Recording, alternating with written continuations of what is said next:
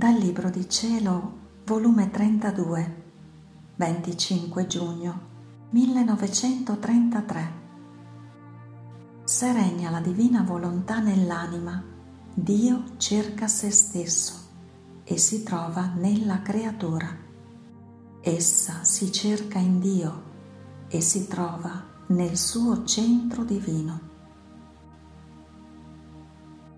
La mia povera e piccola intelligenza me la sentivo come affollata da tanti pensieri che riguardavano la divina volontà e pensavo tra me, e perché Gesù ha tanto interesse, insiste, sospira, prega e vuole che si preghi che venga a regnare la sua divina volontà?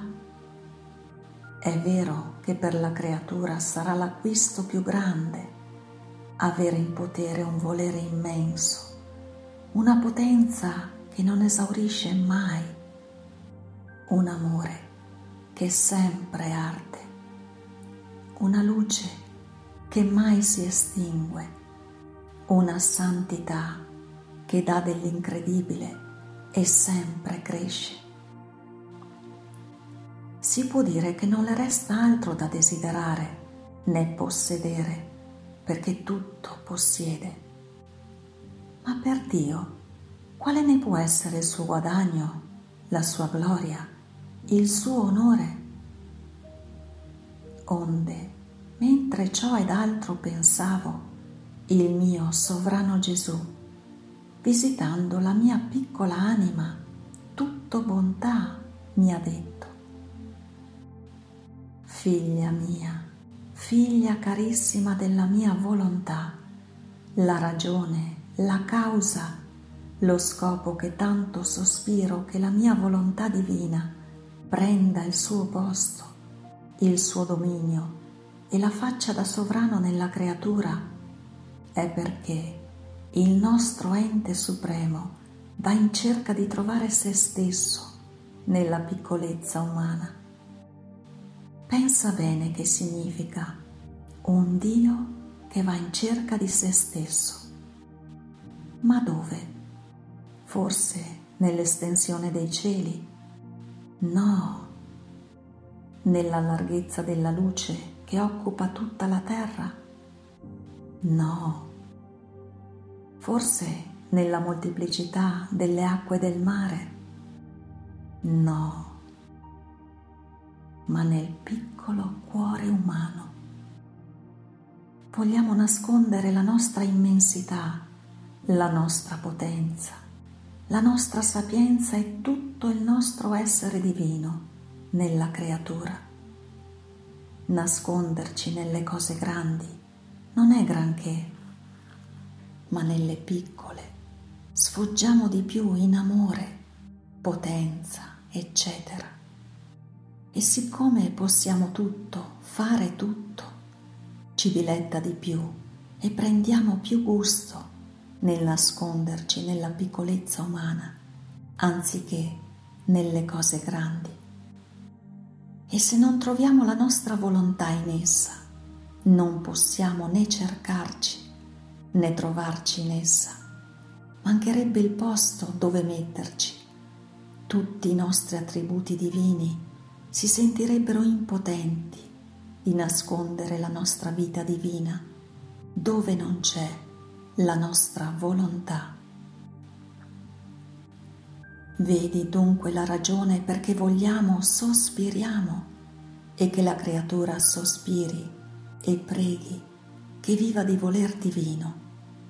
È perché andiamo in cerca di noi stessi in essa vogliamo trovarci come nel nostro proprio centro. E di par poco il grande guadagno che facciamo, la gloria, l'onore che riceviamo, che il piccolo cuore umano nasconda la nostra volontà e la nostra stessa vita, per darci duplice amore, duplice potenza, sapienza, bontà per mettersi a gara con noi stessi.